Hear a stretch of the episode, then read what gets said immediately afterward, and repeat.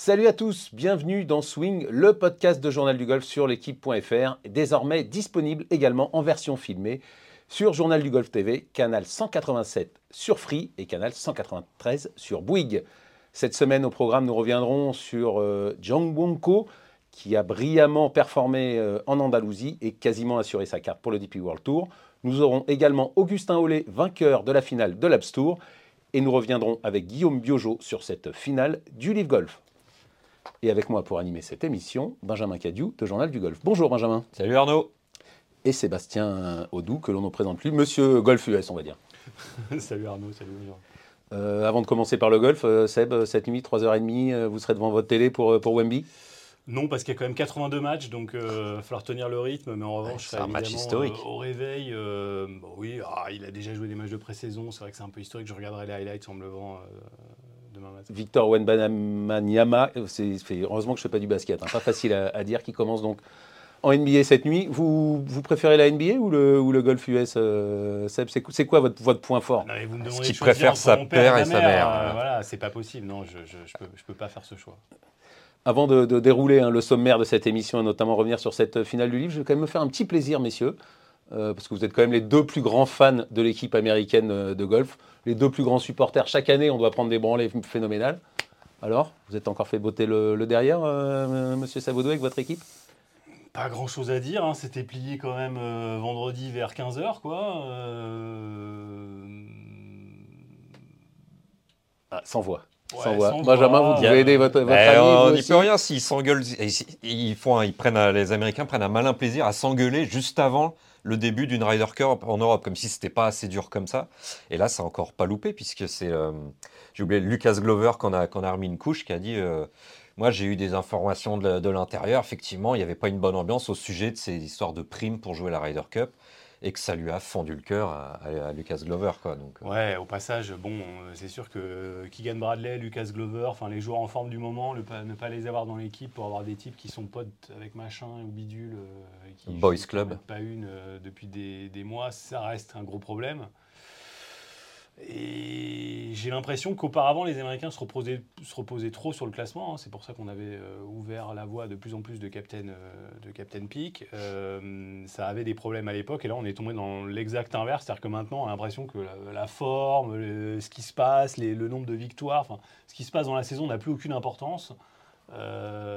si vous si machin était pote avec, j'en sais rien moi, Fred Funk, on le rappellerait pour jouer en Ryder Cup parce que parce qu'il est pote avec machin et bah, à un moment ça se voit quoi. Après c'est dans toutes les équipes du monde à tous les niveaux que ce soit, les, performances passées donnent des sortes de pseudo passe droit dans, dans, une équipe. Oui mais ce qui marche avec Poulter a jamais marché côté équipe américaine. Poulter c'est un cas à part, le mec se transcende, ou Garcia, c'était des joueurs qui effectivement même quand ils arrivaient hors de forme arrivaient à, créer quelque chose parce qu'ils avaient cet amour de la Ryder Cup. Et clairement, il n'y a pas ce profil-là, je trouve, dans l'équipe américaine. Autant prendre les types qui jouent très bien au golf à un moment donné. Et honnêtement, même s'ils peuvent pas se saquer, tant pis. Euh.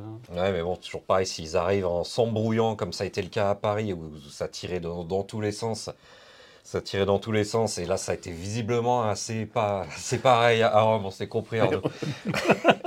ça a été un peu la même chose à Rome, là, au sujet des, primes de départ, ça aide pas. Et puis, il y a ces histoires, on va peut-être pas revenir trop là-dessus sur le Ryder Cup, mais les, ah, ah, auparavant, on enchaînait direct avec le tour, euh, avec le tour championship et j'aurais été rincé. Et là, on dit que cinq semaines après, c'est trop au niveau calendrier. Non, mais je voulais, je voulais juste me faire un petit plaisir quand même. Comme vous êtes les deux plus grands défenseurs. Il ne faut pas nous lancer là-dessus. De, l'équipe, de l'équipe américaine quand même à chaque fois. On est, non, mais on, peut être d'accord avec McIlroy. En tout cas, une chose qui est sûre, c'est que gagner à l'extérieur, ça va devenir de plus en plus difficile. Ah bah, euh. gagner à Bethpage Black, euh, je pense que ça va être proche de l'impossible hein, pour les. Ah ben voilà, ça y est, vous repartez. Ben moi, je vous dis qu'on va les gagner là-bas. Moi, je vous dis qu'on va les gagner là-bas. Moi, je, pense que tout dépendra du, des ventes de bière. S'ils décident d'arrêter de vendre de la bière, il y a, une Joe petite chance. S'il y a Joe Lacava au sac d'un des joueurs, ça peut être très drôle. Je pense que Joe Lacava sera assistant capitaine de toute façon euh, là-bas. de toute façon, à chaque fois que je vous aurai sur ce canapé, on reparlera de Best Page Black. Et les hein. États-Unis sont favoris. Et les États-Unis, ça, on est bien d'accord. Mais je pense que les Européens ont plus de chances de gagner aux États-Unis que les Américains. Après, on ne connaît pas le format. Hein. D'ici là, ce sera peut-être une Ryder Cup, PGA Tour, Live Golf on ne sait pas. Hein.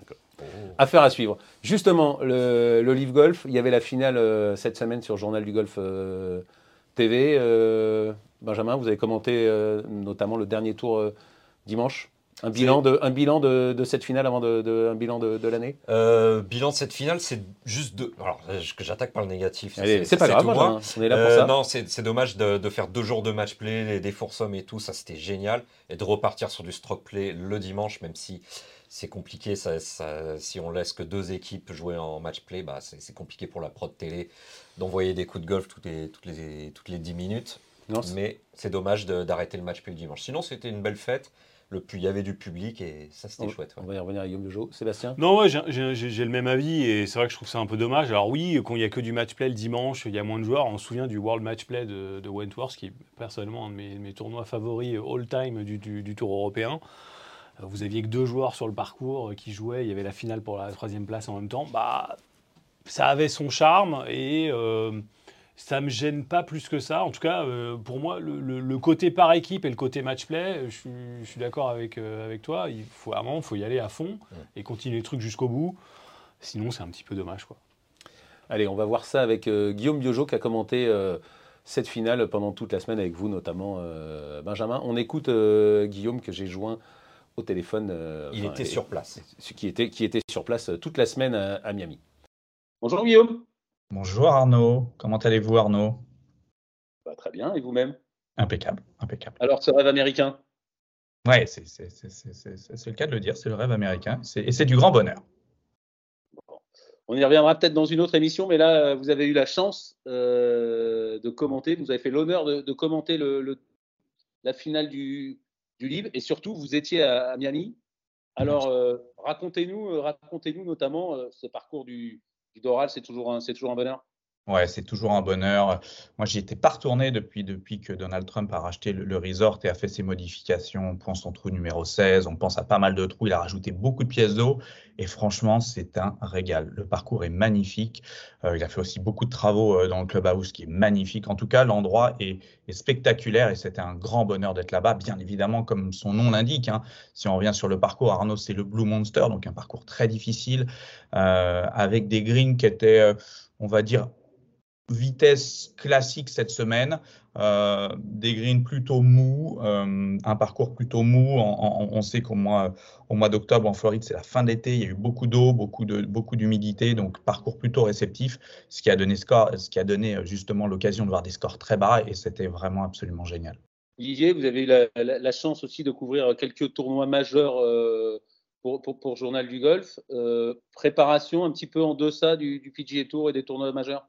Oui, oui, bien sûr. Ça, ça c'est sûr qu'on on n'est pas à la même du tout au même niveau que euh, qu'un Player Championship ou qu'un ou qu'un euh, PGA Championship euh, qu'on a couvert cette année avec avec Jean-Philippe Rodenburger. Non, on- n'est pas à cette à cette hauteur de préparation.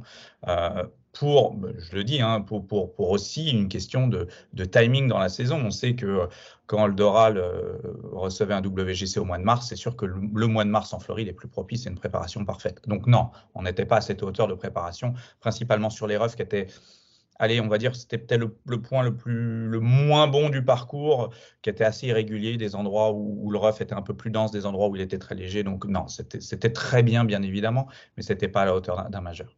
Pas à la hauteur d'un majeur. En revanche, euh, vous avez été époustouflé par le niveau de jeu. Là, on est à la, au niveau d'un majeur. On a vraiment les meilleurs joueurs du monde qui sont au meilleur de leur forme, Guillaume. On a vraiment les meilleurs joueurs du monde qui sont au meilleur de leur forme. On a vraiment des joueurs qui, malgré ce qu'on pouvait imaginer, moi le premier, en se disant ils arrivent sur un nouveau tour où il y a beaucoup d'argent garanti, ils vont être peut-être moins impliqués à l'entraînement. Il y aura peut-être des séances d'entraînement beaucoup plus courtes que ce qu'on a l'habitude de voir sur le PGA Tour, sur le circuit européen bien évidemment, ou sur des tournois majeurs. Et c'est pas le cas.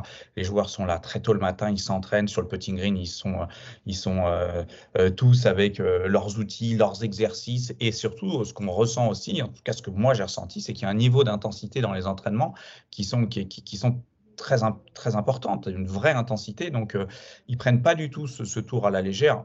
Encore plus Arnaud, peut-être cette finale où il y avait quand même 50 millions de dollars à gagner. Il ne faut pas non plus mettre ça de côté. Euh, en tout cas, des joueurs qui sont hyper impliqués, qui s'entraînent, qui, qui ont envie de bien jouer et, qui jouent très très bien. J'ai eu la chance de, suivre Dustin Johnson à l'entraînement, de suivre enfin à peu près tous. Et je vous garantis que le niveau de jeu, c'est- pas rigolo. hein. C'est du très très haut niveau et c'est absolument génial. De toute façon, on l'a vu, Guillaume, cette année, euh, a gagné, euh, a gagné l'USPGA, a fait deuxième du Master. Il y a eu pas mal de top 10 des joueurs du, du livre.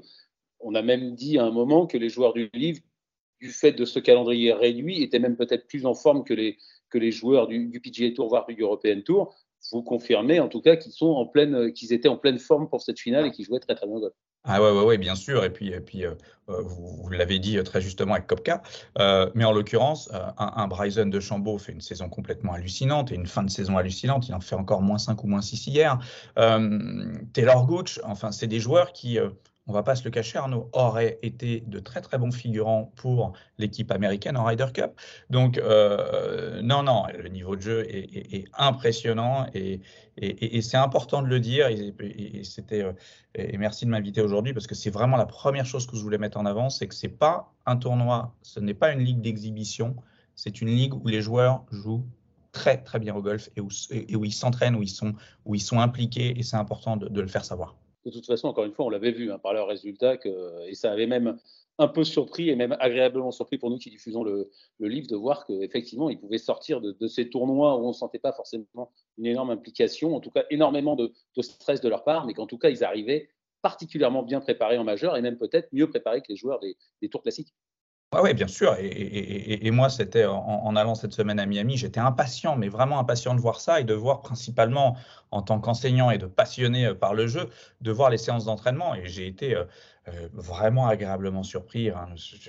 J'aurais mille exemples, Arnaud, mais euh, un Charles Schwarzel, euh, pardon, un Charles Howell euh, de Third, il a passé mais sa vie au practice, sa vie avec des outils, avec la serviette sous les bras, comme il le fait toujours par ce swing très court, très compact que l'on connaît. Patrick Reed, en plus, qui n'a pas très bien joué cette semaine, il faisait des séances d'entraînement sur le putting green avec des outils partout, des, pièces partout, avec son coach Kevin Kirk qui était là, il notait les stats. Enfin voilà, ils sont pas en vacances, il y a de l'intensité et, une fois de plus, je me répète, mais c'est important de le dire, ce n'est pas une ligue d'exhibition. Euh, autre chose qui vous a, qui vous a frappé, c'est aussi ce côté euh, équipe qui est vraiment, alors non, notamment en plus là c'était la finale par équipe particulièrement, il n'y avait pas de classement individuel, mais vous avez vraiment trouvé qu'il y avait des, des, vraies équipes et que, les joueurs faisaient, faisaient, corps et leur encadrement, l'encadrement aussi était très présent. Ouais, ouais, c'est ce qui beaucoup qui m'a impressionné aussi. L'organisation générale hein, du livre, l'organisation était absolument géniale avec un branding autour des équipes qui est hallucinant. On voit ces logos des équipes partout. Ils ont chacun leur, euh, euh, je dirais, leur, petit cocon. Euh, même s'ils se mélangent beaucoup, les équipes se mélangent beaucoup, mais les familles sont très présentes et vraiment on voit un environnement, une équipe autour de, de chaque équipe, justement, un staff autour de chaque équipe qui est hyper impressionnant tous les coachs étaient là cette semaine, les préparateurs physiques, chaque équipe a une, chaque euh, équipe a un staff spécial communication euh, dédié à chaque équipe qui est impressionnant. Ils sont pas avec leur petit euh, téléphone portable et, deux écouteurs. Hein. C'est une équipe de 3, 4, 5 personnes par, par, équipe, justement, qui est avec des stabilisateurs, des caméras dans tous les sens. Et, on comprend mieux en début de semaine quand j'ai vu qu'il que, y avait une partie de l'argent qui allait être gagné par les équipes qu'allait être dédié à, l'équipe, à, un pool pour l'équipe, je me suis dit, bah, quand même, c'est assez important. Et au fur et à mesure de la semaine, j'ai complètement, j'ai compris qu'il y avait un tel staff autour d'eux qu'il fallait payer ces gens aussi. Et, c'est assez impressionnant. On sent effectivement, et c'est ce que, ce que le livre souhaite mettre en avant, ils l'ont répété pendant les conférences de presse, euh, ce côté franchise euh, qui est très présent aux États-Unis avec la NFL, la NBA, la MLB. Euh, ils veulent essayer de recréer la même chose et, ça se ressent quand on est sur place. Gros bémol, en revanche, Guillaume, vous avez trouvé au niveau de l'ambiance et notamment des, des fans. Ouais, gros gros bémol sur, sur, ce que, sur ce que les Américains appellent les fans, euh, où là j'ai été extrêmement déçu de, de, de la manière dont euh, j'ai donc, euh, grâce à Louis Convoy qui, a pris ma place dimanche, j'ai pu aller suivre les neuf derniers trous d'une partie Arnaud exceptionnelle, Dustin Johnson, Bryson de Chambaud, Joachim Neyman qui était adulé par la foule parce que parce qu'il y a beaucoup d'hispaniques et de sud-américains autour de Miami, et, et, le dernier la partie Booba Watson. Donc, vous imaginez la partie dans les cordes, j'étais c'était Noël et Pâques en même temps. Et en, en même temps, j'ai été extrêmement déçu parce que les gens qui suivent ne sont pas des fins connaisseurs, et c'est mon rôle de le dire. Hein. Je, suis là aujourd'hui et je vous en ai parlé hier soir en off en disant que, et vous m'avez dit de dire vraiment ce qui était bien et pas bien. Et là, ça c'est dramatique. C'est-à-dire, les gens qui suivent n'y connaissent rien. Euh, depuis le départ, euh, vous pouvez voir euh, quatre drives magnifiques, plein fairway, personne n'applaudit. Vous pouvez voir, je me souviens très bien, je crois que c'est au 14, Dustin Johnson a tapé un coup de fer 7 fabuleux qu'il a mis à 2,50 m avec le drapeau en coin, au fond, à droite. Enfin, magnifique. Personne n'a applaudi. Personne. Par contre, quand il y a un putt de 25 mètres, en l'occurrence Bryson de Chambaud a rentré un très très long putt au 15, un très long putt au 16, là quand les fans ont l'occasion de hurler, c'est n'importe quoi. C'est-à-dire, ils hurlent des mots, que des gros mots, que un langage châtié horrible horrible. Et, d'un trou à l'autre, quand les joueurs passent d'un green à un départ, là, c'est pareil. Là, c'est la beuglerie euh, horrible euh, où euh, tout le monde s'en prend à la mère de l'un, au père de l'autre. Enfin, c'est absolument n'importe quoi. Et ça, c'est le point extrêmement négatif. Même moi, à suivre, avoir, ayant la chance de suivre dans des conditions privilégiées, quatre joueurs extraordinaires. Et à un moment, je me suis dit, c'est horrible, c'est horrible. Donc ça, c'est vraiment le point le gros bémol, et, honnêtement, je continue dans, ce qui n'allait pas, il n'y avait personne. Euh, j'ai filmé en étant sur le green du 18 euh, euh, sur le réseau, sur, l'Instagram en live de, Journal du Golf, et, j'ai filmé. Et, normalement, ce tournoi de Miami, Arnaud, ça devrait être le Tour Championship, ça devrait être le East Lake à, Atlanta. Là, on est à Miami, une terre de golf, des joueurs de golf, mais dans, à tous les coins de rue et on voit un fairway qui n'était pas aussi euh, fourni que pendant, euh, pendant un, Tour Championship ou même un Wentworth ou même, je suis sûr, à, Dubaï pour, pour la finale du DP World Tour. On sent voilà, des fans qui sont moins présents et qui ne sont pas euh, les fans les plus connaisseurs de golf de, la planète. Donc ça, c'est vraiment le point très décevant. Parce que vous aviez la chance d'être dans les cordes, donc vous avez vu les, joueurs de, de, très très près. Qu'est-ce qui, de Chambaud, Johnson, lequel vous a le, ou Watson, lequel vous a le plus impressionné par son, par son swing, par sa frappe de balle, par quel coup vous, sont restés euh, Les trois ont été extrêmement impressionnants depuis le départ. E-drive, absolument magnifique. Dustin Johnson, du, du tee au green, c'est hallucinant. Euh, donc les trois sont très impressionnants. Avec, je mettrais euh, les deux plus impressionnants de loin, c'est Dustin Johnson et, et, et, Bryson de Chambaud. Bryson de Chambaud est très très impressionnant dans tous les compartiments du jeu, ce qui fait, hein, qui fait une saison euh, une fin de saison, un deuxième semestre, on va dire, extrêmement impressionnant. Donc, ouais, s'il y en a un que je devais mettre en avant, ça serait euh, Bryson de Chambaud. Euh, sur cette dernière partie que j'ai suivie, au practice, les joueurs qui sont très impressionnants, c'est Taylor Gooch, David Puig, qui fait pas une très bonne finale, mais qui joue fantastiquement bien, qui maîtrise la trajectoire gauche-droite magnifique. ouais, c'est vraiment Arnaud du très, très, très bon golf. Et je vous dis, j'ai eu la chance, grâce à vous, d'aller sur plein de tournois. J'ai la chance de coacher des joueurs qui n'ont pas du tout ce niveau-là, mais je vois du bon golf régulièrement. Et je veux remettre en avant une dernière fois euh, que le livre, c'est pas de la rigolade et que les joueurs sont très impressionnants. Euh, après, c'est sûr qu'il y a une camaraderie qui est complètement différente. Euh, c'est sûr que les joueurs sont beaucoup plus proches entre eux et, et, du public. Et après, j'ai ah, en tout cas, c'est une sensation hyper forte que j'ai eue tout au long de la semaine. Et si c'est ce que les Américains appellent du fake, c'est-à-dire du faux, euh, il faut qu'ils fassent aussi tous peut-être du cinéma, parce qu'en tout cas, euh, d'extérieur, on sent qu'ils sont tous, euh, assez proches, qu'ils ont tous envie de partager des choses, et ça, c'est très agréable. Dustin Johnson, peut-être qu'on ne le connaît pas comme ça, c'est probablement un des joueurs les plus sympathiques du tour. C'est-à-dire, dimanche, il, jouait très mal, il était plus de, on sent qu'il jouait en marchant, il voyait que son équipe était à la rue mais il n'y a pas un moment où il y a principalement un enfant. Dès qu'un enfant lui demande quoi que ce soit, il s'arrête. Il donne la balle, il donne un gant, à n'importe quel moment du parcours. Évidemment que si c'était le dernier tour à Augusta et qu'il était en tête, il serait peut-être un peu plus concentré et c'est tout à fait logique. Mais là, étant moins dans le coup, euh, cette, disponibilité, cette disponibilité qu'ont les joueurs en général, c'est peut-être une demande du livre, hein, mais cette disponibilité est incroyable et principalement Dustin Johnson qui m'a épaté avec, avec les enfants.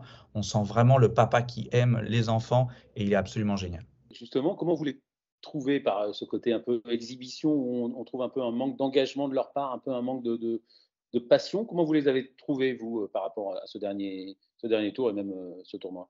Non, exhibition, je, me répète, Arnaud, pour moi, non. Euh, non, non, moi je les sens, je les sens hyper impliqués. c'est pareil, j'ai suivi la dernière partie où, où Neiman, enfin principalement Booba Watson, parce que les Range Goat et, et les Crushers n'étaient pas très loin, donc là les joueurs étaient forcément impliqués. Donc moi, c'est pas ça m'a pas choqué plus que ça, principalement euh, pendant, pendant les, les, trois tours où il jouait. Ah, c'est sûr qu'à l'entraînement, c'est cool. Hein. C'est cool, c'est sûr que les programmes sont super cool. J'ai suivi trois trous en Roll Warner, c'est la, la, déconnade à, tous les coins de rue. Euh, mais bon, ils font le boulot avec le cadet. Euh, ils n'arrivent pas au départ en, tirant un club du sac, en faisant n'importe quoi. Il y a quand même toute cette, cette routine qu'ils ont toujours eu l'habitude de faire, qui est toujours présente, avec des cadets qui sont présents aussi. Donc, non, peut-être qu'effectivement, il y a une proximité entre eux avec les joueurs qui peut faire sentir euh, une proximité entre eux avec le public, pardon, qui peut faire sentir qu'ils sont moins dedans, mais quand ils sont sur un coup de golf et qu'ils ont leur boulot à faire, ils le font. Quand ils sont sur le putting green, il y a une intensité de malade et au practice, c'est pareil. Donc je pense que voilà, c'était une fois de plus intéressant pour moi d'aller là-bas parce que ce que je percevais à la télé, euh, comme vous, hein, peut-être qu'ils sont un peu plus à la cool, et je l'ai dit souvent euh, au, micro du journal du golf quand on commente le livre, là, voilà, je, change un peu d'avis et je sens que c'est vraiment un, vrai tour. Je veux absolument retirer de mon vocabulaire exhibition pour le livre. Et il y a des joueurs qui sont impliqués et, qui se donnent du mal. Merci euh, Guillaume, en tout cas merci d'avoir commenté le livre avec nous euh, toute cette année. Euh, à bientôt pour, pour l'Asian Tour, hein, parce que la saison n'est pas finie hein, sur, sur Journal du Golf TV. Puis on va venir vous voir bientôt pour tourner de nouvelles leçons de la, de la JDG Academy. Vous êtes chez vous, non Dans votre nouvelle académie C'est pour quand? C'est pour bientôt. On vous aura de nouveau, euh, nouveau en ligne et, à la télé pour parler de, pour parler de ça. Merci Guillaume et à très bientôt. À très vite, au revoir. Voilà, Guillaume Biojo, euh, envoyé spécial de, Journal du Golf sur cette euh, finale du Livre Golf. Bon, on a pas mal parlé de cette, finale avec Guillaume. Maintenant, bilan de, bilan de cette année, bilan du livre, Sébastien, de cette deuxième année du, du livre belle saison euh, globalement, je trouve avec un, gros bonus pour les épreuves internationales qui pour moi ont clairement été au-dessus des épreuves américaines. Il y a quand même eu deux trois épreuves un peu faibles, celle d'Orlando, euh, tout ça c'était pas terrible, ouais. Donc euh, euh, clairement, euh, de, plus belles réussites à l'international. je repense à Adelaide qui était complètement délirant. Qui a été élu, Benjamin en parlait en antenne, qui a été élu épreuve de l'année devant la Ryder Cup, hein, donc au, World, Awards. Donc bon, encore une fois, je ne sais pas si j'irai jusque là, mais discutable, hein, discutable. Par, Arnaud qu'ils ont élu un parcours français. Ouais, ouais, c'est bon, c'est bon, Benjamin. Benjamin. Bon, non, non, on va pas en parler. Pas. Non, mais donc même des, des, des, choses qui, moi, euh, me gênaient au début, comme le shotgun, euh, à la longue, on y voit quand même des avantages. C'est vrai que euh, bah, on, a, on a un créneau horaire assez précis dans lequel les joueurs se tiennent. En plus, globalement, ça joue toujours vite. On a vu juste un peu de violent à Richard. Farm à Chicago, où il y a eu quelques petits soucis. Et, dimanche aussi, ils se sont fait avertir par l'arbitre sur la dernière mais, il a dû vraiment les avertir, l'arbitre. Hein, mais globalement, voilà, globalement ça se tient. Je trouve qu'il y a quelques problèmes de prod télé euh, qui, sont un peu gênants, euh, surtout quand on veut être un circuit euh, disruptif. on ne peut pas se permettre de se rater. Le vol de balle Le vol de balle, le vol de balle des, on va dire des, des à côté, des features story comme ils appellent ça, qui sont quand même pas très très heureux, des problèmes de timing. Les caddies on aimerait bien les écouter, mais en général, on arrive au moment où le caddie dit commit to it, donc c'est un peu dommage. Et le seul, moi, la seule fois à Jeddah où j'ai entendu toute la conversation, c'était c'était euh, Louis Oosthuizen qui parlait dans une langue que je ne maîtrise pas. Donc malheureusement, j'ai pas appris trop, non, euh, voilà. Euh, et c'est un peu dommage parce que je trouve que le, produit golf en lui-même, il, est, il est intéressant. il y a un vrai truc sur l'aspect par équipe. il y a une vraie ambiance. Bon, euh, la musique d'ascenseur qu'on a parfois un peu en, fond, sonore et un peu épuisante, encore quand il passe de la, quand il passe de la vraie musique sur certains trous, euh, ça, peut être intéressant. Mais là, quand on toi, tu veux du Rammstein aussi. Euh. Exactement, ouais, ce serait pas mal. non, donc ça, c'est un peu, ça, peut être discutable. je trouve qu'ils ont le mérite, voilà, de tenter d'avoir un produit différent. Il y, a quelques éléments qui, qui devrait pour moi se régler et qui, qui, tarde un peu à, régler. Euh, on pourrait parler aussi des problématiques de classement. Euh, on a l'impression que l'aspect réglementaire, bon, euh, ça a été fait à la va-vite. quoi. Benjamin? Moi, je vais commencer par le négatif. J'ai du mal avec certains joueurs, des anciens barons, notamment européens, qui jouaient évidemment super bien dans les années 2000, 2010, Tenson, McDowell, Keimer, même s'il y avait un petit peu de mieux sur la phase de match play. Et encore, c'est pas allé très très loin. Donc ça, c'est quand même décevant. Des joueurs qui sont ont quand même été payés très cher et qui sont les têtes d'affiche et qui sont en fond de classement et qui gardent leur place sur le livre 2024 parce qu'ils sont capitaines. Bon, ça c'est un petit peu dommage. Évidemment, les parcours, euh, les tournois qui ont été joués sur des. Est-ce qu'il vaut mieux Westwood ou Puig? Ah, au moins Puig, on va se dire, on va, suivre. Non, mais, c'est ça le. Puig, on va suivre son évolution. Il a 21 ans. Il a 21 ans. Il y a une prise de risque, ça c'est chouette. Il a, ça a été l'un des meilleurs joueurs amateurs de la planète. Il passe pro sur le livre, il prend un gros risque, on a envie de le voir évoluer. Et c'était, il y avait du mieux à la finale, il jouait de mieux en mieux. que, que de voir des anciens barons là, ça fait un peu les- la tournée d'adieu des compagnons de la chanson quoi. C'est même, même eux, on a l'impression qu'ils y- n'y croient pas plus que ça. Donc ça, ça, je tique un peu là-dessus. Je tique un peu là-dessus sur la qualité des parcours resort. C'était Oklahoma et Floride. Ça, c'est dommage. Ah, Sébastien Orlando, c'était immonde. Franchement, Orlando, c'était impardonnable. En Floride, il y a suffisamment de bons parcours. euh. Et il y, a un- il y a un truc, moi, il y a un truc euh, auquel j'ai j'ai vraiment du mal. C'est un personnage, c'est Greg Norman. Alors, on a- on a l'impression Et son qu'il- chien Greg Norman qui se promène, le, le boss du circuit se promène avec son chien Oui, sur le enfin, parcours, alors, mais Alejandro, Alejandro Reyes a montré son chien pendant toute la Ryder Cup, ça l'a pas empêché de faire le plus beau parcours que j'ai c'est jamais pas le vu. patron, en tout cas Alexandre- visuel. Alejandro Reyes. Ah bah c'est le patron du parcours. de C'est- golf. C'est le patron du parcours. Bon, enfin C'est si le vous avez, et si vous n'avez que parcours, ça à reprocher à Greg Norman et Non, mais je pense que c'est et en plus révélateur. et en plus vous êtes d'accord avec Mike Lorenzo Vera, donc ça ça nous fait plaisir. C'est peut-être le début Mais de la réconciliation. après, ça, honnêtement, c'est bon, parfait, Greg quoi. Norman, euh, c'est devenu un pantin un peu. Enfin, depuis que euh, Al Royan est apparu sur CNBC en disant, euh, quand on lui demande vous êtes Greg Norman, il est au courant de la fusion. Oui, oui, je l'ai appelé juste avant l'interview. Bon, bah, c'est bon. Norman a bien redit qu'il n'avait rien à voir avec la, la fusion, il l'a redit cette semaine. A l'impression qu'il est toxique, là, il traîne sur le parcours comme ça, donc ça me Ah gêne. bah, Et- il a toujours voulu prendre la lumière, hein, cet homme. Et là, enfin, il l'a. Et peut-être qu'elle est en train de lui échapper, donc il essaye euh, Oui, de, bon, prendre, de prendre les derniers rayons. euh, bah, en se servant d'un. Golden Retriever, je trouve ça un petit peu, un petit peu triste. Ça, c'est votre amour des, des animaux. Et sinon, côté sportif, même si Oui, ça, manque, euh, ça, ça manque de qualité de jeu, ça manque de qualité de jeu sur le bas de classement, le, le reste. Parce que vous avez, vous avez vu euh, Guillaume, il est dithyrambique, lui, hein, sur le niveau de jeu quand même. hein. Non, non, le niveau de jeu, on a, on a vu Cameron Smith aux avant-postes, Niman joue pas mal, Kopka qui, a deux doigts de planter deux majeurs cette saison. Donc euh, je pense qu'on est crédible sur le haut de tableau, c'est encore un peu léger, euh, léger en bas. Mais sinon, c'est vraiment c'est un bon produit, le livre, c'est à, c'est à perpétuer, peut-être mettre plus de match play, plus de formules originales. Mais il y a des bonnes choses, je, virerai, je commençais par virer Greg Norman déjà. Et choisir des meilleurs. D'ailleurs, d'après Guillaume, euh, c'est bientôt le, le cas. Vous avez des infos sur l'avenir de Greg Norman Non, c'est vrai qu'on s'étonne qu'ils soient encore là. Euh, Je pense que c'est aussi difficile de s'en séparer. Euh, Ça, ça ne vient que finalement euh, ajouter de la perturbation là où, semble-t-il, il y en a déjà beaucoup euh, de fritures sur la ligne entre le, le, le- le PGA Tour, Live, euh, toutes les différentes peut le saquer sur le instances PGA du Tour, golf. Norman. Oui, mais en même temps, le, le, le- livre peut pas non plus. euh, Enfin, je veux dire, ils l'ont choisi, c'est eux qui l'ont mis comme euh, CEO. euh, Il y a un moment. Ce que Pascal Grisot nous disait, c'est que Norman partira le jour où, où, les, les- où Monahan et, et Pellet partiront aussi du côté du Tour européen. Apparemment, c'est du côté du livre. Le deal, le deal est, à, est à ce niveau-là. quoi. Euh, c'est c'est- c'est- c'est ce qui me semble tout à fait Et- et ce- euh, et ce serait- compréhensible. C'est Et ce rapport trois de- personnages qui nous manqueraient pas du tout. hein, ni les- c'est ni les uns ni les autres, ça c'est- ferait du bien au c'est golf mondial, hein. effectivement un, un rapport de force euh, qui, qui euh, bah, d'ailleurs, on, on en parlera sans doute plus, plus longuement, mais je, je trouve que dans, dans l'analyse qui est faite des, des relations, on a toujours tendance à, prendre un peu le- le- les, gens du pif euh, pour des, pas pour des idiots, mais pour des gentils. euh, Déjà avec un nom pareil. euh, c'est vrai. Mais euh, là, notamment dans l'analyse de la fusion, c'est bon, le PGA Tour a obtenu tout ce qu'il voulait. Maintenant, ils sont tranquilles, on- ils s'en moquent. Bon, c'est beaucoup plus. Ça, ça- il Ouais, me ouais, semble que c'est beaucoup plus compliqué que ça. Ils ont lâché 50 Euh, millions de dollars en frais de justice, le PGA Tour. Voilà, hein, faut donc, le- mais c'est pour ça que certains disent bah, le PGA Tour, ils ont obtenu ce qu'ils voulaient en arrêtant les, les procédures. Encore une fois, je pense que c'est beaucoup plus compliqué que ça. Mais, euh, donc Norman, euh, effectivement, on ne sait pas trop ce qu'il fait là. À chaque fois qu'il a une prise de parole, elle est en général, euh, elle ne fait pas avancer les choses dans le bon sens. Euh, parce qu'à la limite, Mickelson, il est un- inflammatoire à chaque fois qu'il prend la parole, mais il y a toujours des trucs intéressants, il y a toujours un fond de vérité dans ce que dit Mickelson.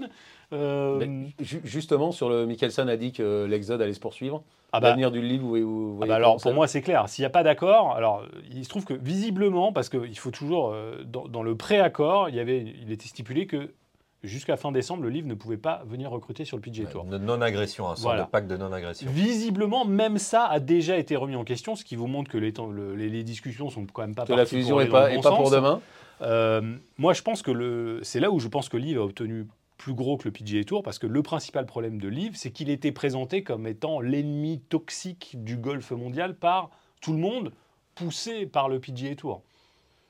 Là, ça va quand même être difficile d'aller dire à tout le monde que le Liv est toxique après être apparu à la télévision américaine en disant c'est nos, c'est nous nouveaux amis, on Mais les s'ils adore. mettent pas la- les 2 milliards qu'ils voulaient mettre sur le PGA Tour, le, le PIF, Ah, mais le problème, va- c'est que... s'il ne veut pas sur le PGA Tour, il va aller sur le livre. Exactement. Et donc... Bon, de toute façon, ils peuvent en mettre Et- deux sur le livre et deux sur le PGA Tour. hein.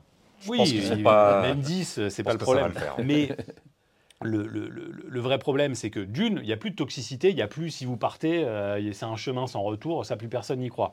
Il y a effectivement le- l'obstacle du classement mondial. jusqu'au moment où euh, les majeurs vont dire nous on peut pas se passer de ces le c'est disent, trop Seb. bankable. C'est- en- en- en- Mais tout le monde pensait que les, les joueurs du livre ne seraient pas autorisés à jouer les cette majeurs. année, cette année, il y a quand même eu que Peters qui est parti.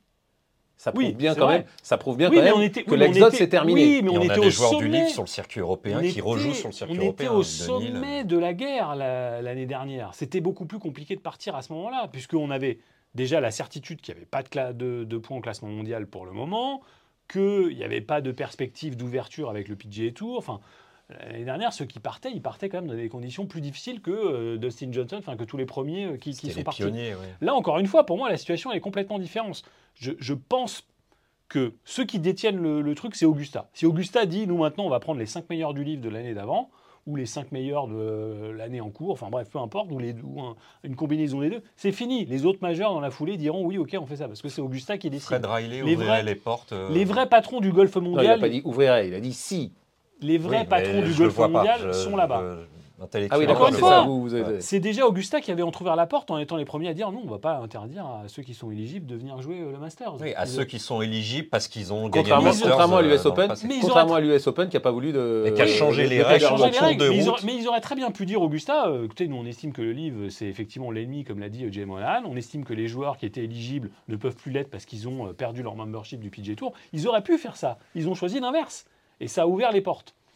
Et, et je pense que si le, Mas- le Masters pourrait très bien dire ça, et à partir de là, bah, pardon, mais euh, moi je vois des. On parlait de la Ryder Cup, euh, alors il y a effectivement tous les Américains, les Chaufflet, Cantley, bon, eux ça paraît évident. Un Fowler qui a refusé 75 millions de dollars, euh, il a regagné tout ça, bon, peut-être qu'il va s'apercevoir qu'en fait c'est pas si facile. Adam Scott qui a refusé 30, je crois. Euh, Adam Scott. pas loin. Mais même un Ram, on a beaucoup parlé de l'aspect motivation de Ram. Maintenant qu'il a gagné le Master, c'était le Graal absolu pour lui. Ram, il a toujours eu une position beaucoup plus mesurée que les autres, beaucoup plus que Rory là-dessus.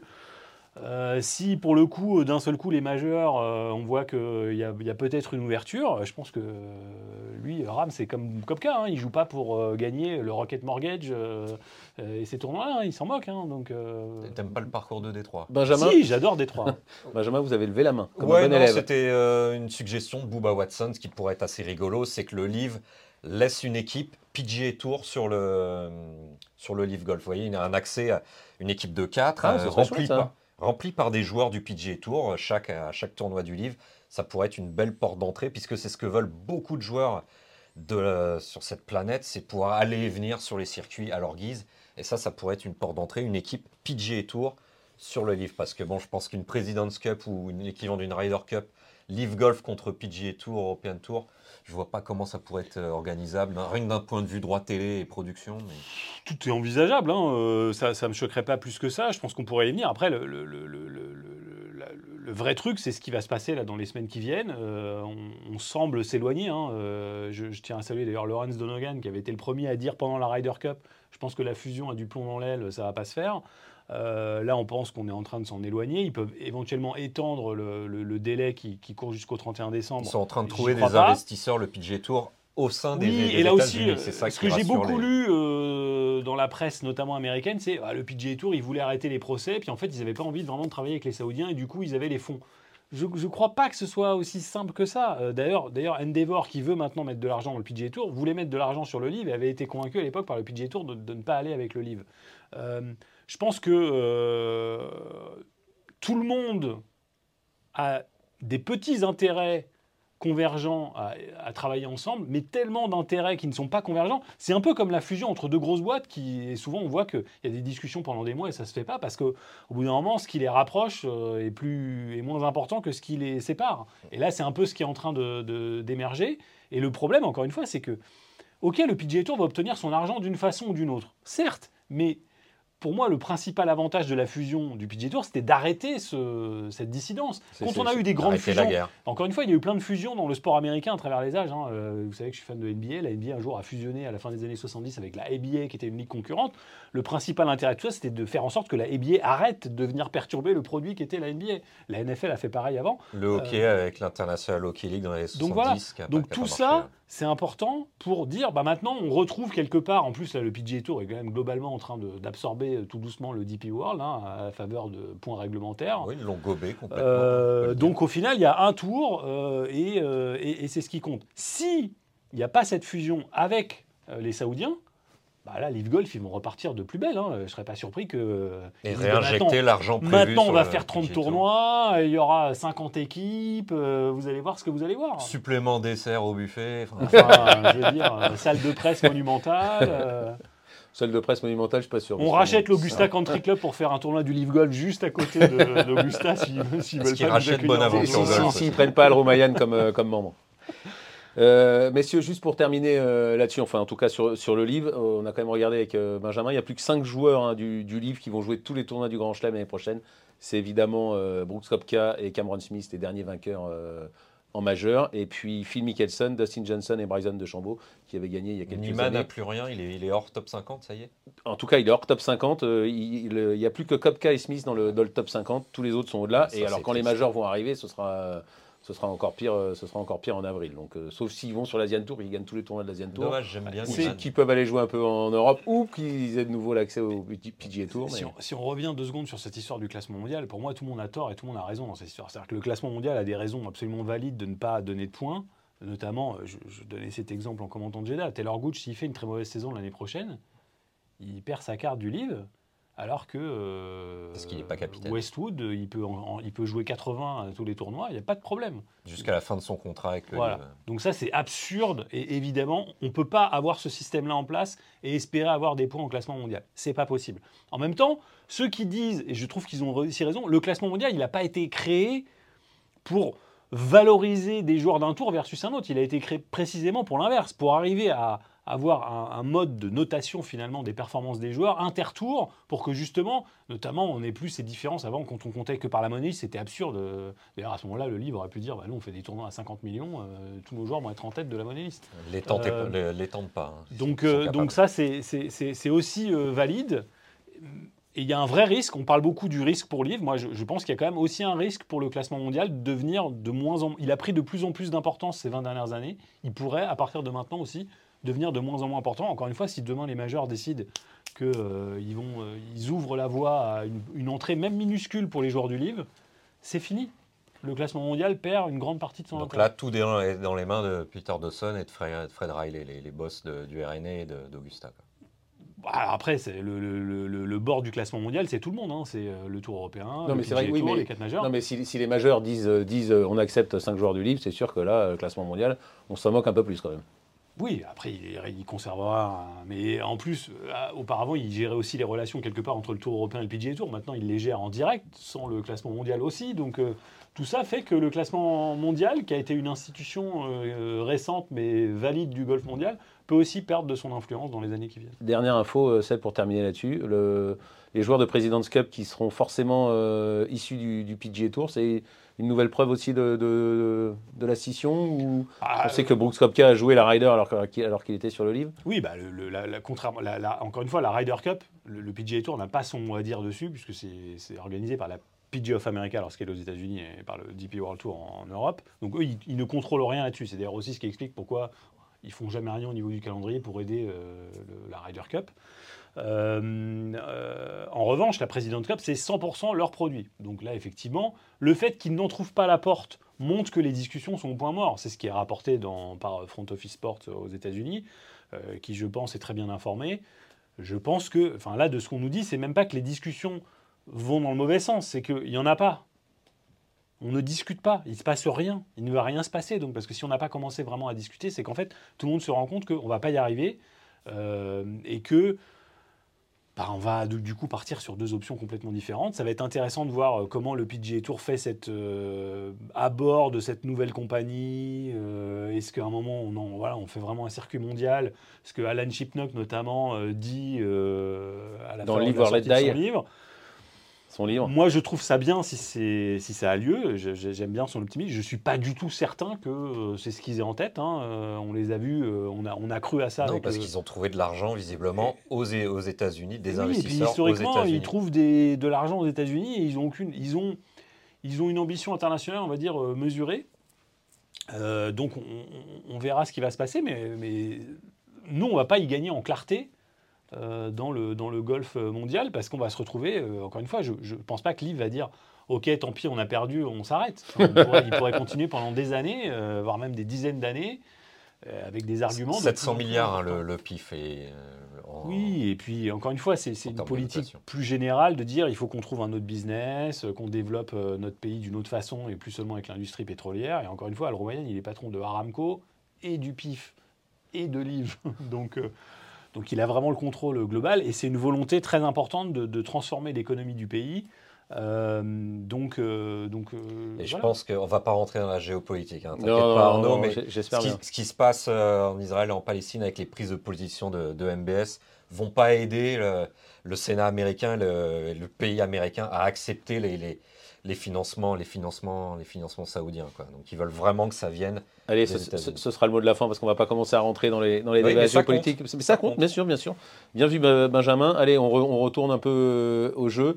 Euh, je le disais euh, dans le sommaire de cette émission, John Wonko, septième la semaine dernière en Andalousie sur le, sur le Tour européen, a quasiment sécurisé sa carte. Il est 113e, je crois, c'est les 116 pour l'instant. Si, ça, comme, évolue dit, comme on va l'écouter, s'il passe le cut euh, cette semaine au Qatar, ça devrait le faire. Ça devrait le faire. Euh, Benjamin, vous avez eu la chance de jouer avec et contre John Monco euh, il y a bien dans sa jeunesse Il y a bien longtemps et déjà, il avait, il avait 14 ans, il nous, il nous collait déjà 40 mètres, donc c'était pas très rigolo au final. Forcément, quand on joue contre un phénomène comme ça, et on est content de le voir sur le circuit européen et éventuellement garder sa carte, ce qui déjà pour un rookie est pas mal. Évidemment, ça fait pas rêver les non-golfeurs, c'est-à-dire, bon, 113e bah, européen, il vient de débarquer, il est arrivé avec une crise de hips au putting. C'est quand, même, quand même assez énorme pour un golfeur pro. Donc euh, déjà, s'il s'en sort euh, cette année avec un putting qui tient la route grâce à David Ames, son, son coach de putting, ce sera déjà très chouette pour une première saison. Allez, on regarde, vous l'avez eu euh, ce mardi, John Wanko, et on sent bien cette cette amitié, en tout cas cette connaissance euh, entre vous, c'est assez sympa à regarder. Salut John. Salut Benjamin, ça va? Bon, déjà, euh, félicitations euh, pour ton top 10 en Espagne, on imagine. C'est un grand soulagement, même s'il reste encore un, peu de travail, un, grand soulagement et une belle performance en Espagne. Ouais, carrément. Je n'étais pas sur une très bonne lancée et ce petit top 10, ça fait quand même pas mal de bien et on peut un peu respirer. Et il reste un petit tournoi pour, pour assurer le coup. Euh, raconte-nous un petit peu, un petit peu ta semaine euh, qui a été assez agitée, des conditions de météo assez compliquées. Tu as pris la même la tête du tournoi, donc euh, raconte-nous un peu toutes ces émotions, toute cette semaine hyper intense qui s'est déroulée. Bah, dans un premier temps, pendant les recos, il faisait assez beau. Il y avait très peu de vent. il faisait parfait. J'avais mon staff, j'avais mon coach de putting qui était là. Raph, euh, Jacqueline aussi qui était sur place, qui, euh, qui m'aide un peu euh, au niveau du coaching maintenant.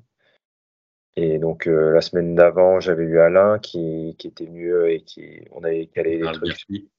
Oui, Alain Huberti qui était venu caler les choses techniquement. Et donc je, tapais pas mal, je tapais bien, j'étais bien. le petit jeu était, était en place. Donc ça faisait un petit moment qu'on se disait que si le grand jeu il pouvait être un peu meilleur, on, on n'était pas loin de faire des, bonnes perfs. Et euh, la semaine d'avant, je, me sentais pas bien, mais pas mal. Et bon, le résultat n'était pas trop là. Donc, euh, je dis, bon, au moins, en tout cas, j'ai des bonnes sensations. Euh, j'ai deux gros tournois à jouer, c'est top.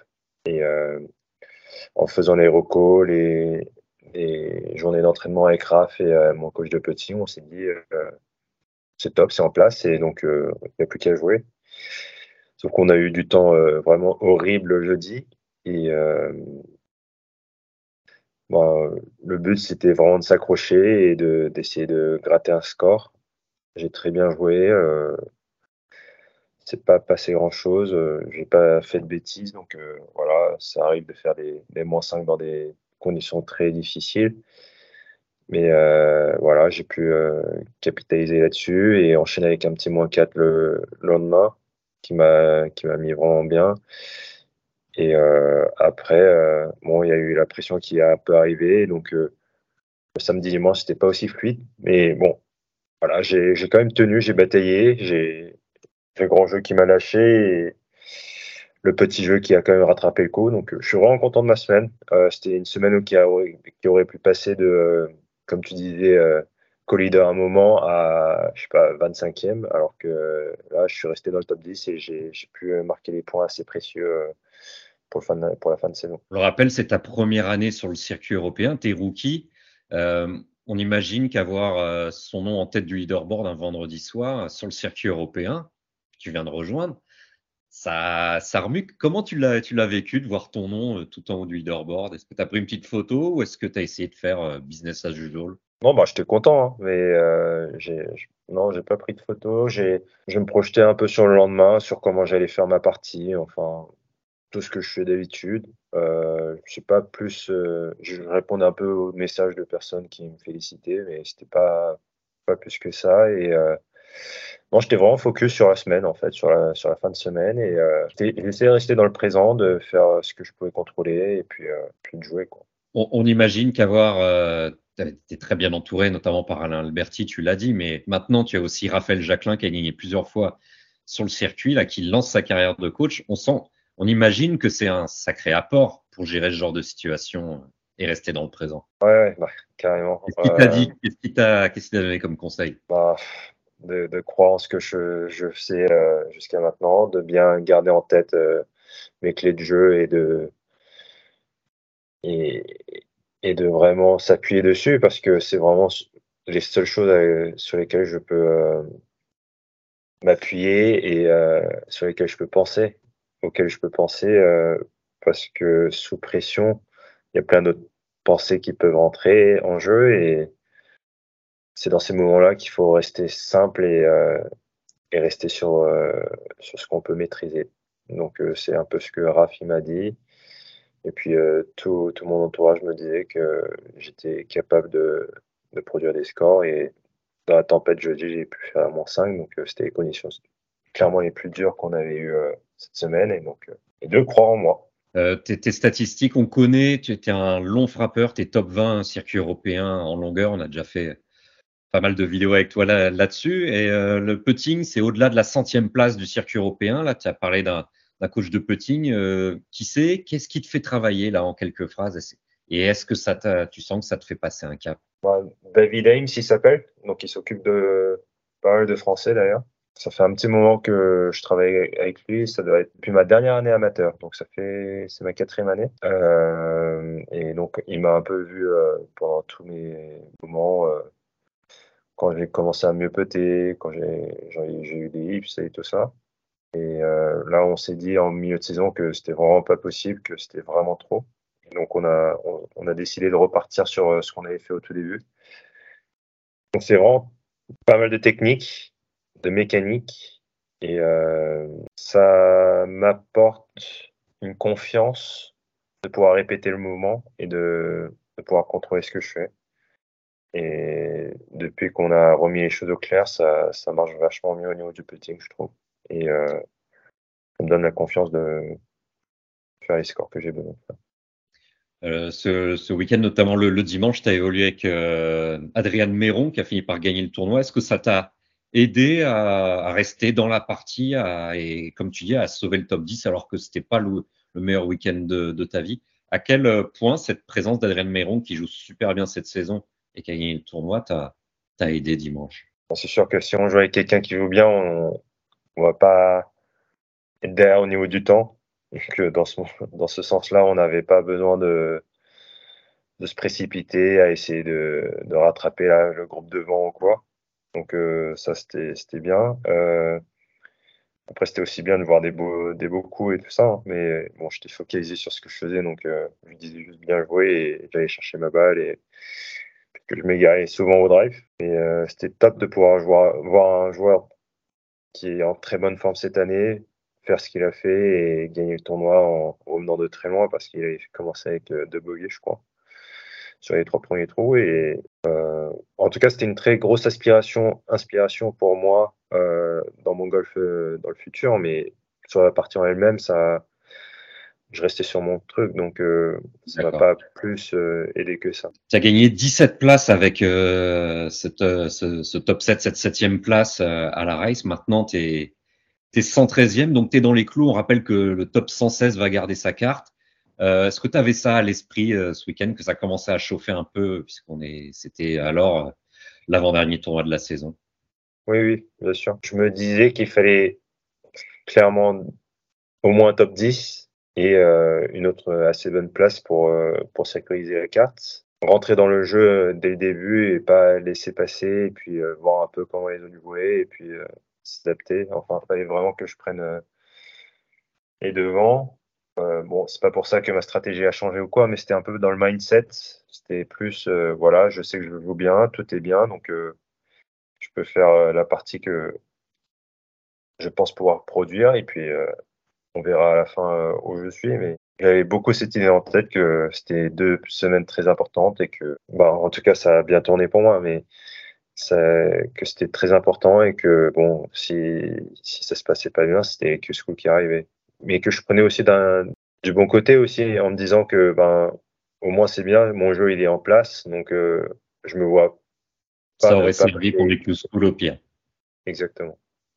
Euh, maintenant, euh, tu es au Qatar, là, tu, es, tu es, dans ta chambre d'hôtel, euh, l'impression. dans quel état physique tu es? On est en fin de saison.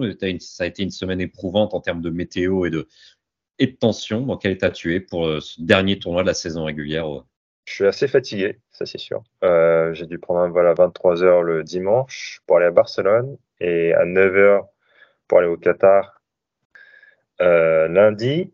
Et je suis arrivé à 17h ici. Donc, euh, ce matin, je pensais qu'il allait faire euh, meilleur au niveau du temps, moins chaud parce qu'il fait 35 degrés la journée euh, le matin. Donc, je me suis réveillé tôt, j'ai pas pu dormir. Enfin, très fatigué. Là, je vais passer une très bonne nuit ce soir. Enfin, le gros focus, ça va être la, la, récup. Ça va être clé cette semaine pour, pour moi. C'est quatrième tournoi que j'enchaîne. Euh, j'ai pas pris beaucoup de breaks cette année. J'ai joué vraiment tout ce que je pouvais jouer. Bon, euh, en tout cas, voilà, j'ai conscience de ça et je vais essayer de rester un maximum frais pour le tournoi. C'est quoi l'objectif? On sait qu'au au moins avec un, autre top 15, peut-être même top 20, les choses sont réglées, tu garderas ta carte. Est-ce que tu as chiffré ce que, tu devais faire en termes de position pour assurer le, job, la carte euh, pour 2024 ou est-ce que tu penses pas à ça et que tu restes focus sur ton jeu? Déjà un cut, ça me met vraiment pas mal de chances derrière moi, avec moi. Et au niveau des objectifs, je viserai plutôt un top 10, enfin dans le même mindset que la semaine dernière et que j'ai le jeu pour euh, viser là-haut. Et, voilà, moi mon objectif cette semaine c'est de faire top 10. On verra si j'y arrive ou pas, mais je vais me donner les moyens. Et euh, je sais que je peux le faire. Donc, euh, je pars là-dessus et on verra bien. Mais en tout cas, au niveau des calculs, on s'est dit que si je passais le 4, ça allait, être plutôt favorable. Ah, c'est tout ce qu'on te souhaite. En tout cas, une dernière petite question sur ce qui se passe sur le tour européen, le PGA Tour. Il y a 10 joueurs euh, qui vont avoir accès au PGA Tour venant du Tour européen, mais on a su aussi cette semaine que des joueurs du PGA Tour pourront jouer euh, des tournois de l'European Tour. Je crois que ce sera 10 joueurs par tournoi. Qu'est-ce que tu penses de tout ça, de ces passerelles qui se font? Pas toujours à l'avantage euh, des joueurs du circuit européen, même s'il y en a 10 qui vont grimper. Donc, quel regard toi tu portes Toi, on sait que tu es un fan du PGA Tour, donc quel regard tu portes sur tout ça? Je trouve que c'est top. Ça me rappelle un peu la passerelle Challenge Tour European Tour. L'European Tour reste une première division avec de solides joueurs, mais ça, reste néanmoins, ça devient néanmoins une passerelle pour le PGA Tour et ça nous donne des occasions en plus pour aller sur PJ Tour, là où j'ai toujours voulu aller, sans passer par les Q-School, le Conferry, tout ça, ou euh, je sais pas, gagner un tournoi là-bas, enfin des trucs euh, assez compliqués à faire. Donc euh, ça donne un super objectif, je trouve, pour moi en tout cas, de me dire voilà, bon déjà il faut que je sécurise ma carte, mais une fois que ce sera fait, ben, ça me donne un très bon objectif pour l'année prochaine sur ce que j'ai envie de travailler et tout ça pour finir dans ce top 10 et aller sur le pilier tour dès 2025. Euh, euh, et le fait que les joueurs puissent venir jouer en Europe, euh, je sais pas, ça, ça, me paraît assez particulier puisque les prize money sont assez quand même plus élevés là-bas, mais bon, s'ils ont envie, qu'ils viennent. je suis pas sûr qu'il y ait énormément de joueurs qui, fassent les déplacements pour venir en Europe, pour jouer des tournois lambda. Ok, John, euh, on te remercie pour ton temps. Comme tu as dit, tu es très fatigué. On, te souhaite un bon repos avant cette semaine au Qatar et, puis régale-nous euh, comme tu l'as fait, euh, comme tu l'as fait à, à la semaine dernière. Merci encore. Bah, merci beaucoup pour ton temps, Benjamin. C'était top. Voilà, John euh, Wonko, euh, interviewé par euh, Benjamin Cadieu, euh, une tête euh, bien faite, hein, ce John Wonko, euh, Benjamin. Ouais, et puis un swing, un swing performant. On l'avait vu euh, il y, a, il y a deux ans, on avait fait un sujet sur lui, sur sa vitesse de swing. Il a une vitesse de balle euh, qui peut dépasser sans souci les 190 euh, miles per hour.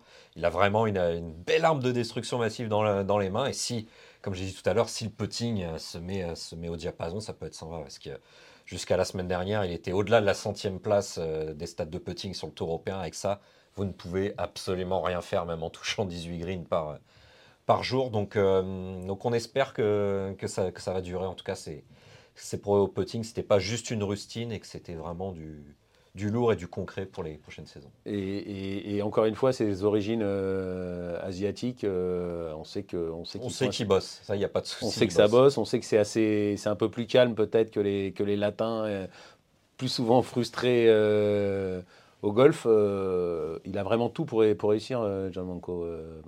Ouais, non, il a, et comme j'ai, comme j'ai dit, comme j'ai dit, si le, si le putting suit, évidemment, j'en- j'enfonce une porte énorme, mais euh, en étant au-delà de la centième place européenne, c'était pas possible.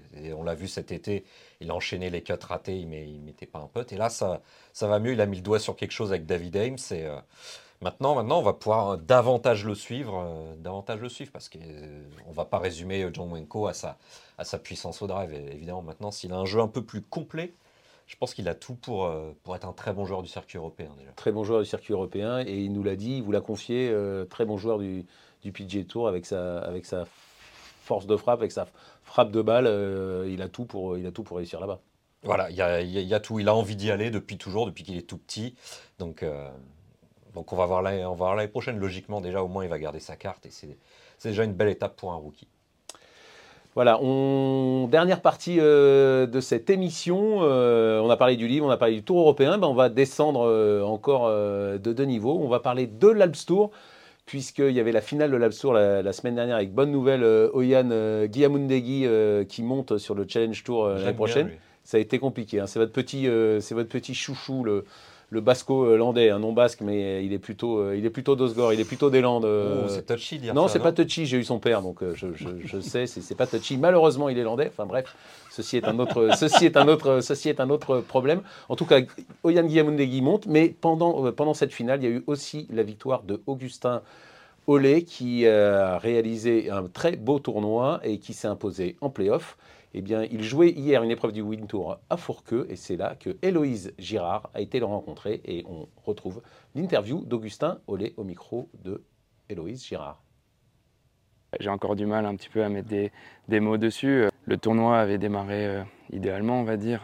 Leader au premier tour, leader encore après le deuxième tour, et puis de, très belle manière, moins 9, moins 4. Troisième tour, euh, entame un peu, un peu compliqué. Enfin, j'avais encore euh, des points d'avance, mais euh, c'est vrai que j'ai, on dire, pas assez enfoncé le clou quand il l'a fallu. Je me suis même retrouvé, je crois, troisième ou quatrième à un moment donné, avec quatre trous à jouer. Bah, j'avais pas prévu ça, mais, euh, mais je suis content d'avoir retrouvé, enfin, d'avoir trouvé les, ressources nécessaires. Et puis, euh, puis ce dernier pote, c'était juste de, de la folie. Euh, J'ai pu partager ça avec mon, super pote Franck, donc ouais, c'était exceptionnel. Et je l'ai regardé plusieurs fois après parce qu'en fait, j'en revenais toujours pas. Je suis arrivé au premier trou de playoff. Il y avait deux façons de voir la chose. Je me suis dit, soit je le vois, Ah, j'aurais déjà dû gagner le tournoi, ou alors la façon dont je l'ai perçu, c'était, ok, j'ai déjà une chance énorme, c'est d'être en playoff. Je l'ai pas encore perdu le tournoi. Donc en fait, il y a rien qui est joué. Et voilà, j'y suis allé avec cette approche en disant, mais maintenant il y a tout qui est à gagner. On va, on va, on va, on va prendre du plaisir à jouer ce playoff. On n'en joue pas toutes les semaines. On en rêve d'en jouer toutes les semaines, mais on ne joue pas toutes les semaines. Donc euh, voilà, j'ai juste pris du plaisir et puis on va dire que j'ai eu un petit coup de bol.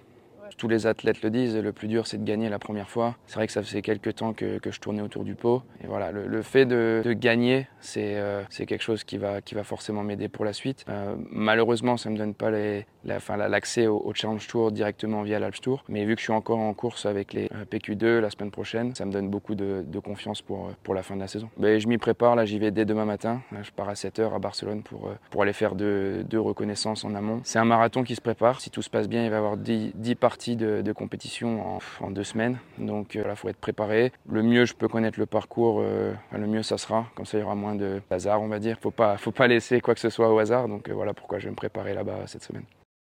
Très très content de venir jouer ces, ces Win Tours. Euh, c'est une journée, donc il faut vraiment aller envoyer au maximum de birdies pour, euh, pour essayer de gagner. hein, et ça nous prépare euh, vraiment pour, pour la, compétition euh, sur des 3 jours ou 4 tours. Sauf que là, il faut vraiment performer sur une seule journée. Donc ça, c'est vraiment de la préparation. euh, Là, ça me permet de jouer. Euh, Il y a toujours un petit peu de pression. euh, donc ouais, c'est des tournois qu'on appelle d'entraînement.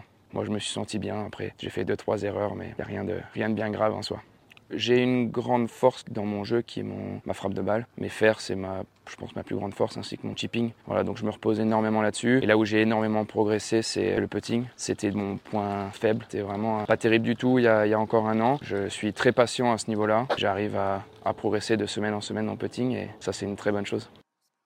Je pense que le plus gros déclic, ça a été de m'ouvrir à mon staff. J'ai eu une réunion avec euh, mon staff et à un moment donné, ils m'ont dit mais il faut que tu t'ouvres, il faut que tu nous expliques ce qui se passe, euh, sinon on va pas pouvoir t'aider. Donc j'ai dit ok, là aujourd'hui maintenant, ça on parle de ça, c'était en, en novembre l'année dernière. J'ai dit ok, maintenant voilà ce qui se passe, voilà comment je fonctionne, voilà, voilà qui je suis en fait, et voilà ce que je veux accomplir. Ça m'aide à, à voir plus, plus grand en fait. Voilà, Augustin euh, Olé à Fourqueux hier sur le, sur le Wind Tour, donc ce circuit euh, créé par euh, Stanislas Catorla, dont, Journal du Golf TV est partenaire, ouvert aux professionnels sur une journée, aux enseignants également et aux joueurs amateurs en dessous de, de 4 d'index. Euh, Benjamin, ça vous tente pas euh Euh, non, je me demandais si c'était Hall ou Olé. Olé, Olé, c'est lui, c'est lui qui Hall, ça aurait été marrant qu'il s'appelle Ouais, Hall. voilà, euh, mais il pour s'appelle, il s'appelle Olé.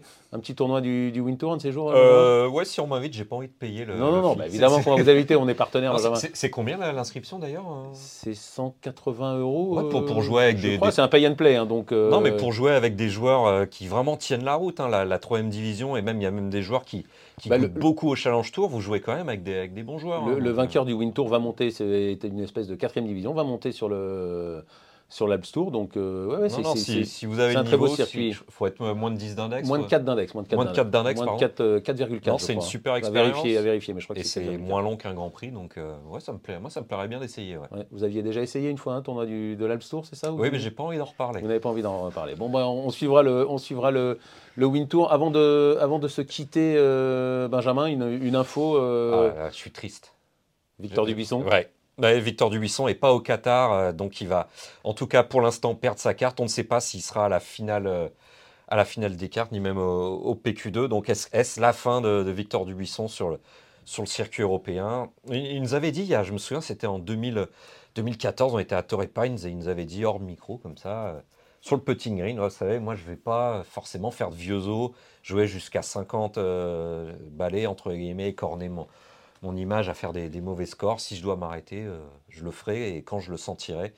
Et j'espère, moi j'espère, parce que c'est notre rockstar, euh, je l'adore, même s'il nous- même s'il peut pas nous saquer. Euh, j'espère que ça va continuer d'une façon ou d'une autre. euh, Il Victor peut pas nous saquer. Pour une fois, c'est pas que Journal du Golf TV. hein. C'est les journalistes en C'est général. quelqu'un de très sensible, donc voilà, forcément. C'est- Sébastien Juste pour rebondir sur cette phrase, euh, je vais arrêter. euh, vous vous souvenez, euh, Boo Weekly, il disait ça aussi sans arrêt quand il, quand il gagnait les tournois 2007-2008, là sur le PGA Tour, il était en Ryder Cup, il disait non, moi je veux pas faire de vieux os. Bon, maintenant il est sur le Champions Tour, il joue toujours au golf. hein, donc, euh, Entre deux parties de chasse. euh, ouais. euh, voilà. J'espère euh, que, Victor Dubuisson ne sera pas notre Anthony Kim. Non, euh, Anthony Kim, Victor Dubuisson sur le Live Golf peut-être Oh. Pourquoi pas Et, Allez, c'est la, la fin de cette émission. On a quand même. euh, J'ai zappé cette information. euh, Céline Boutier, 5e la semaine dernière sur le LPGA euh, en Corée. Perrine Delacour, 13e. Et surtout Céline Boutier, 5e, qui conforte, en tout cas, qui garde sa première place sur Leader. le, sur le, sur le LPGA. Euh, bravo à elle, c'est quand même euh, l'in- l'indécrottable leader du golf, euh, du golf français. Heureusement qu'on a Céline, vainqueur cette année en Grand Chelem, bien évidemment, Evian, on s'en souvient, et donc toujours numéro 1 sur le, sur le LPGA. On rappelle, hein, au moment où quelques Français vont aller sur le PGA Tour, on rappelle que seul Jean Van Nevel en 2000, ça, je ne sais même pas si c'est Baudou, il a, et pour une fois, je ne sais même pas si c'est Baudou, il a la stat. Non, ça, c'est pas Seul possible. Jean Van Nevel a, la- a sa carte, euh, a gardé sa carte un jour du, du PGA Tour. Donc, euh, La, la bataille va être féroce. Elle a quelques, à peine a 100 quelques 000 points- dollars d'avance. Il avait perdu en playoff euh, au- à Renault Tao Ah, voilà. contre Scott Verplank de mémoire. Merci, ce sera cette fois la fin de, cette émission. Merci de l'avoir regardé, merci de l'avoir écouté euh, sur l'équipe.fr, le podcast Swing, et sur, Journal, sur Journal du Golf TV, j'y arrive, canal 187 sur Free et canal 193 sur Bouygues. Merci à Hugo Ponce à la réalisation, et on se retrouve la semaine prochaine. Salut à tous, bye bye